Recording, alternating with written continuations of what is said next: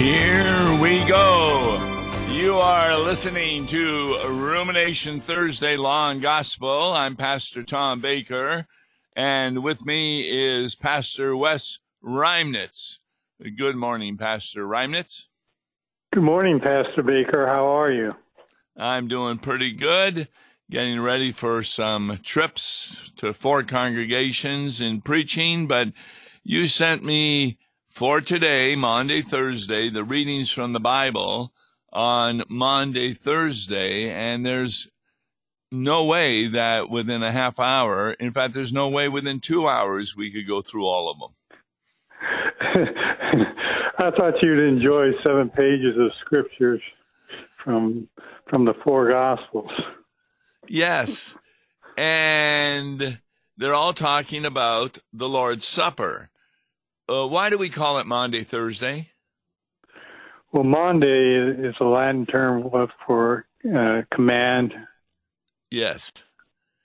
In other and, words, on that day, Jesus gave a new commandment. And that yes. commandment was to love one another as I have loved you. I know when I was growing up, I thought the people didn't know whether it was on Monday or Thursday because Maundy is spelled M A U N D Y, but it's from the mandatum, the the word uh, for commandment. Commandment, yeah. Uh, in the development of the church year, the earliest uh, Christians celebrated was the Easter Passover and from Easter, they backed it up towards Good Friday, Maundy, Thursday, Palm Sunday, and then the rest of the church year. Yes, having the Lord's Supper was really important in those days where there weren't too many services where they did not have the Lord's Supper. Right. Yeah. Yeah. In terms of uh, early Christian church, every time they they came together, they they celebrated, and that that we read in in Acts where they celebrated the breaking of bread as they gathered together. Yes. Now, unfortunately, among Christian denominations, not even non-Christians, there are still quite a few differences. You've got some who believe that there is no bread and wine anymore once there's a consecration, and there are others who believe there's no body and blood, it's only bread and wine. Can you uh, explain either one? I don't know if you can explain uh, what's going through their heads as they do that. I'm saying that tongue in cheek, but uh, in the one, the body, you know, and blood of Jesus, the, the bread and wine are ch- changed into, they call it transubstantiation. Yes. It's changed into the, the body, it's changed into the blood. You may see bread and you may see wine, but uh, your eyes deceive you. And that on the other term, tr- well, let's stay with that for a bit. Yeah. The term transubstantiation from substance is if um, the example given is let's say you have a fox and he loses his tail. Is he still a fox? Yeah. Yes. These are called accidents. The parts of the mm. fox are accident. The substance of the fox is what makes him a fox. And what they believe in the Roman Catholic Church with transubstantiation is that the substance of the bread and wine is gone and you instead have only the body and blood. So there's a change in the substance, but the accidents remain the same. It looks like mm. bread and wine. It tastes like bread and wine, but it is no longer that. And how do you explain the other item about well, that it's not the, bread?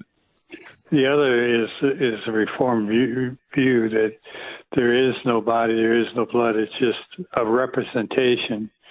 Uh, and that goes back to the days of Zwingli and Luther, where Zwingli was calling for a representation of the of the body and blood of Christ in the bread and wine, and Luther said, "No, this is the body. This is the blood." Yes, hoc est corpus meum. He uh, actually wrote in Latin on a dusty table in front of Zwingli to show him, no, this says this is my body. This is my blood.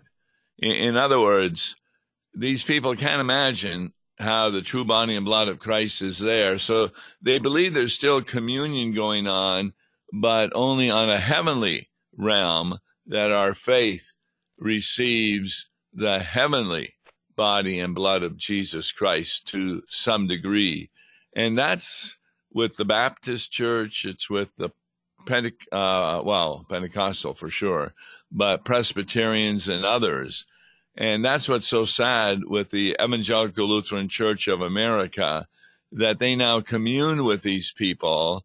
And we often would say that to get into communion fellowship, you had to have an agreement on the Lord's Supper, and these congregations do not agree on the Lord's Supper. And what happens well, in First Corinthians 11 when people mm-hmm. don't agree? Yeah, they they can take it unworthily and get sick and even even die from it from not partaking of the Lord's Supper correctly. That's why we practice close or close communion. And what does that mean? Well, close is uh, a body of believers together, and that's something that the early church even recognized with their house churches.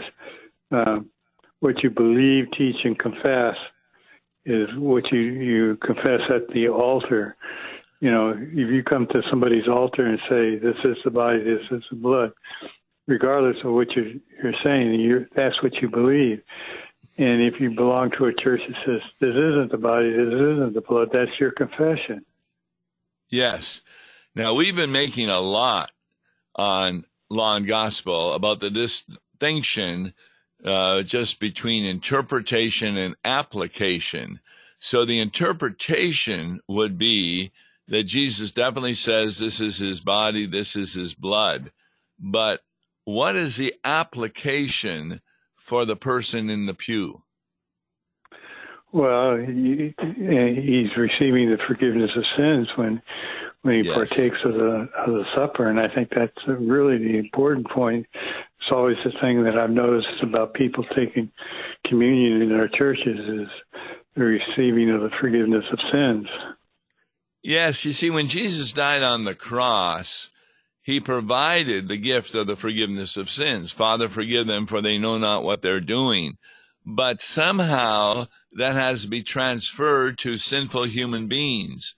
And that is done, first of all, when they come to faith, when they believe in Jesus Christ, namely his promises, not that he died or he rose from the dead, although that's part of belief, but that's what we call historical faith when they have saving faith, believing the promises of the gospel, then God transfers that gift of the forgiveness of sins through faith and specifically through the promises of the Lord's Supper.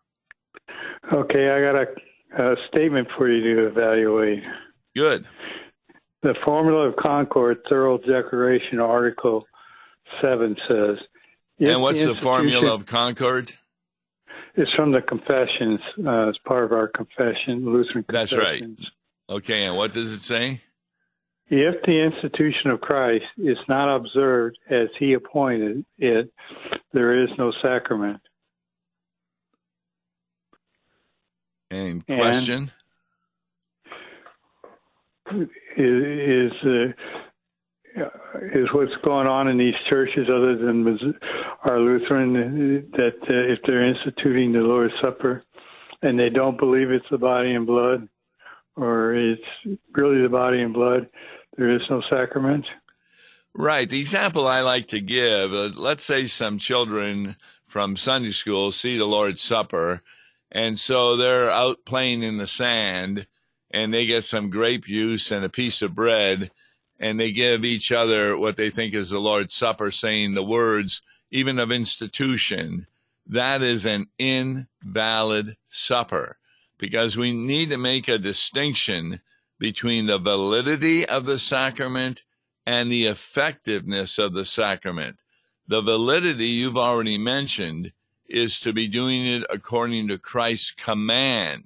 And therefore, if it's not done in that context, which would not be happening in a sandbox, then that's an invalid sacrament and there's no effectiveness. But if it's done in a congregation that confesses this is the body and blood of Christ, then indeed one is receiving the true body and blood of Christ and is effective in strengthening one's faith. So, hence, in the Augsburg Confession of uh, our Lutheran confessions, we say that the church exists where the gospel is taught in its purity and the sacraments are administered rightly. That's correct. In other words, when you call a pastor, you want to have a pastor who is preaching the message of the Bible correctly, as did the prophets and the apostles. But you also want a, a pastor who properly does the various sacraments. Look at how many churches, and we're talking Southern Baptists, etc., that do not baptize infants because they mm. don't believe that through baptism a child can come to faith, even though St. Peter says definitely at the Pentecost sermon is the promise is to you and to your little ones, namely baptism, where they receive the gift of the forgiveness of sins and the gift of the Holy Spirit. So you don't want a pastor like that uh, leading the church. Sure. I mean, in baptism, we're looking at the power of the word versus how much water we apply. It isn't how much water we apply, it's the fact that we have word and water uh, applied properly.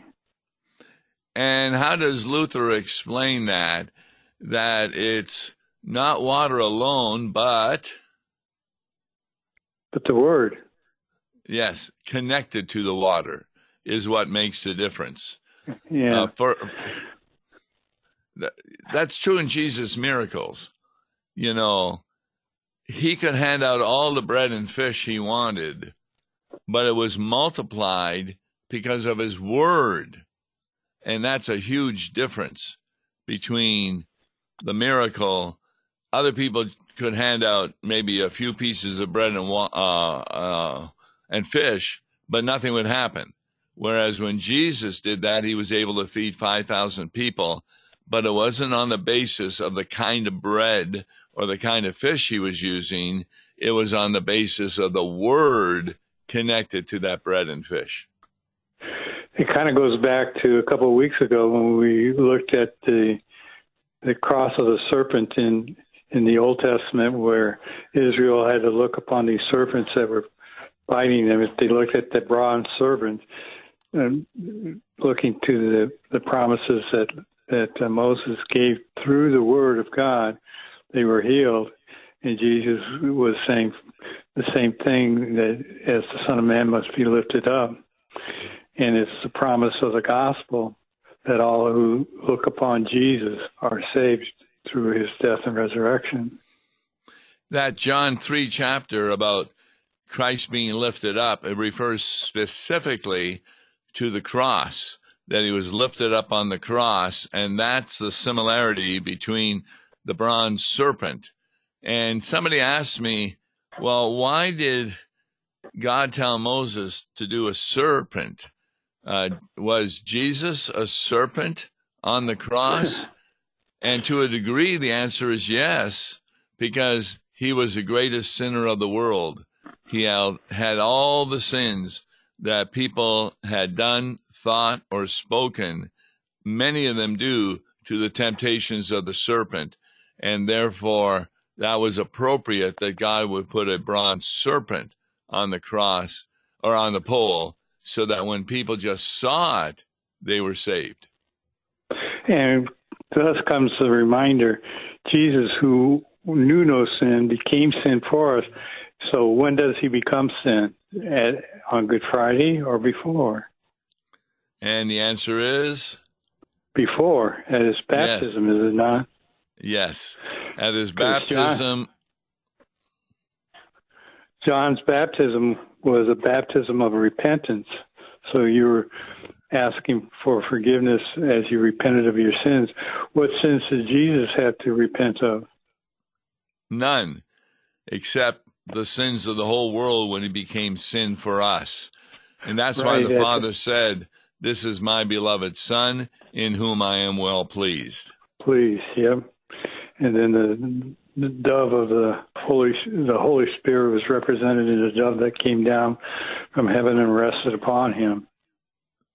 So we believe, teach, and confess that one doesn't have to have the Lord's Supper in order to be saved. In fact, believe it or not, in my congregation, I had a quarter of the people that I would not commune. A quarter? At least. Why was that that you wouldn't commune them? They weren't in church regularly? Oh, no. They were in church every Sunday. Okay, why didn't you commune them? They were children. Oh. oh, boy. Explain what I mean by that. Well, they were not confirmed yet, or they were yes. not instructed properly in the use of the Lord's Supper.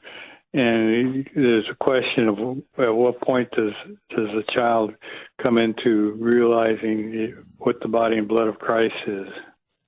Yes, and in fact, uh, we usually did that when kids were in grade seven and eight. Um, but there were occasions, not very many, I think only two in my 28 years of ministry, where I would not commune a young person after the confirmation because they still were not of the character and understanding of the Lord's Supper. So we would meet with them privately for a while until they got to that point.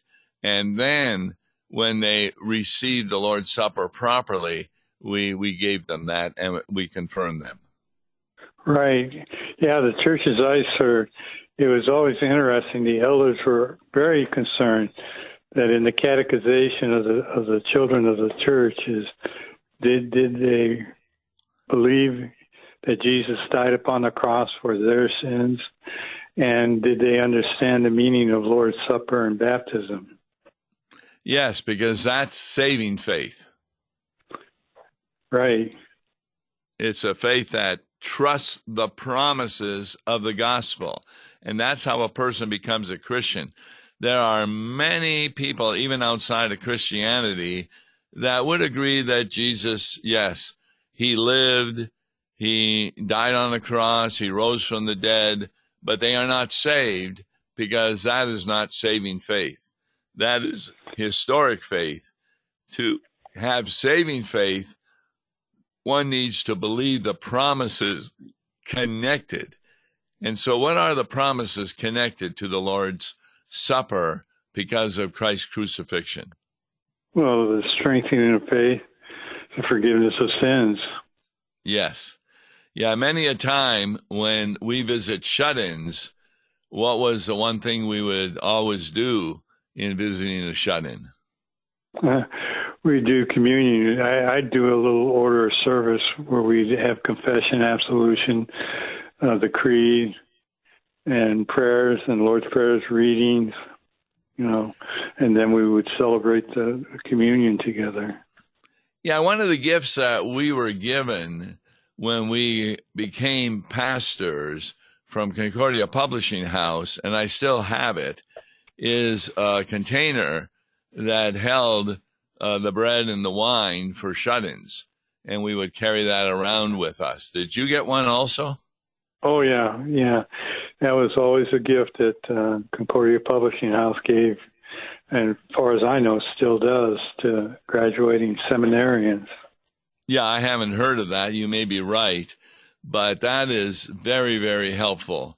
And so it's important that shut ins, who are people who are unable to attend church, either because of illness or age or they're in a home. Now, today's a real problem with the virus is that I'm not allowed to go and visit shut ins in homes because mm-hmm. of the restrictions. So right. that that becomes a, a problem. And that's opening up more and more, but in a lot of places, it's it's still forbidden. And I know that they miss it. I, I you know, I would set it up uh, in my parish parishes that I served a week that that's all I did during the the afternoons and and mornings, depending on how many I had. That I would go around and nobody in the congregation would would bother me while I was out on those because they knew I was out visiting the shut-ins. Well, that was a practice that many pastors did, and we hope to get back to that.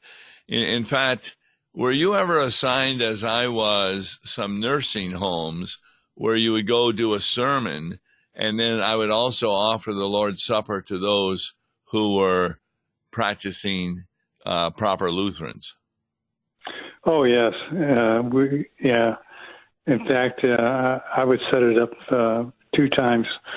One was a g- g- generic Christian message, you know, a Lutheran message of salvation and singing, to uh, a mixed group of Christians that were together together. Yes. And and then I'd come back another time, and we would set up a, a private room where we would go and and celebrate with uh, with uh, the members of the congregation and sometimes other members of the Lutheran Church Missouri Synod from the area. Exactly. Now, the fact that the Lord's Supper takes place on Maundy, Thursday, that's important because the next day, of course, is Good Friday and then Easter Sunday. And on Easter Sunday, I don't know of any churches that don't celebrate the Lord's Supper. Do you? Right. Yeah. As far as I know, I've, every church I've ever been involved with, it's they've always had communion on Easter Sunday. Yeah, that's a, a huge thing. Now we're having some changes. There was no Easter Sunday last year in a lot of churches. Hmm. Well, they did it uh, over the internet. I know that. Uh, well, they can't do the Lord's Supper over the internet. Yeah, that's the only problem. Yeah, you couldn't celebrate the Lord's Supper or baptism or anything. So, right. uh, but uh, yeah, that was very early in the virus, and a lot of churches hadn't set up services, so there were some blanks, uh, no services over the internet, etc. Uh, it took me two weeks to get them doing sermons and that was on their website, and they could hear me preaching those various Sundays when we weren't having services. But uh, right now, this is the first Easter service in two years for a lot of congregations, although we're still not having a, a meal uh, between the services because of the restrictions uh, due to the virus. And don't you have something special coming up in one of the services? No, we don't want to mention anything special because we want them to get there and get surprised. But oh, the most okay. special thing that we're going to have is, of course, the idea that Christ's resurrection has a great significance. In fact, properly understood, the season of Lent did not have Sundays of Lent, that they were all Easter Sundays. Every Sunday in the church year is to be considered a Easter Sunday, and that's why the 40 days of Lent do not include the names of the uh, uh, part of Lent. Well, well, yeah, and that's why we call them the Sundays in Lent and not of something. Yes, well said. So we're not going to be meeting tomorrow, Good Friday, uh, because I'll be preaching, but there is going to be a, another broadcast, and it's a broadcast from before where I went through Psalm 22, and that mm. has a lot to do with Good Friday. So uh, until next week, then, Pastor Reimnitz will be off the air until Monday when I do another lesson from a law gospel point of view. So, a happy Easter to you and everyone else. Listen to Law and Gospel each weekday morning at 9:30 on KFUO. For a tax-deductible gift to Law and Gospel, please make your check payable to Concordia Mission Society and mail it to Tom Baker, P.O. Box 28910, St. Louis, Missouri 63132. To give online, visit lawandgospel101.com or call toll free 1-877-267-1962. Views and opinions expressed on Worldwide KFUO may not represent the official position of the management or ownership of KFUO, the Lutheran Church Missouri Synod. If you'd like to comment on programs or topics heard on Worldwide KFUO, write us at KFUO, 1333 South Kirkwood Road, St. Louis, Missouri 63122. You can also leave a question or comment on our comment line at 314 996 1542. We are the messenger of good news, Worldwide KFUO.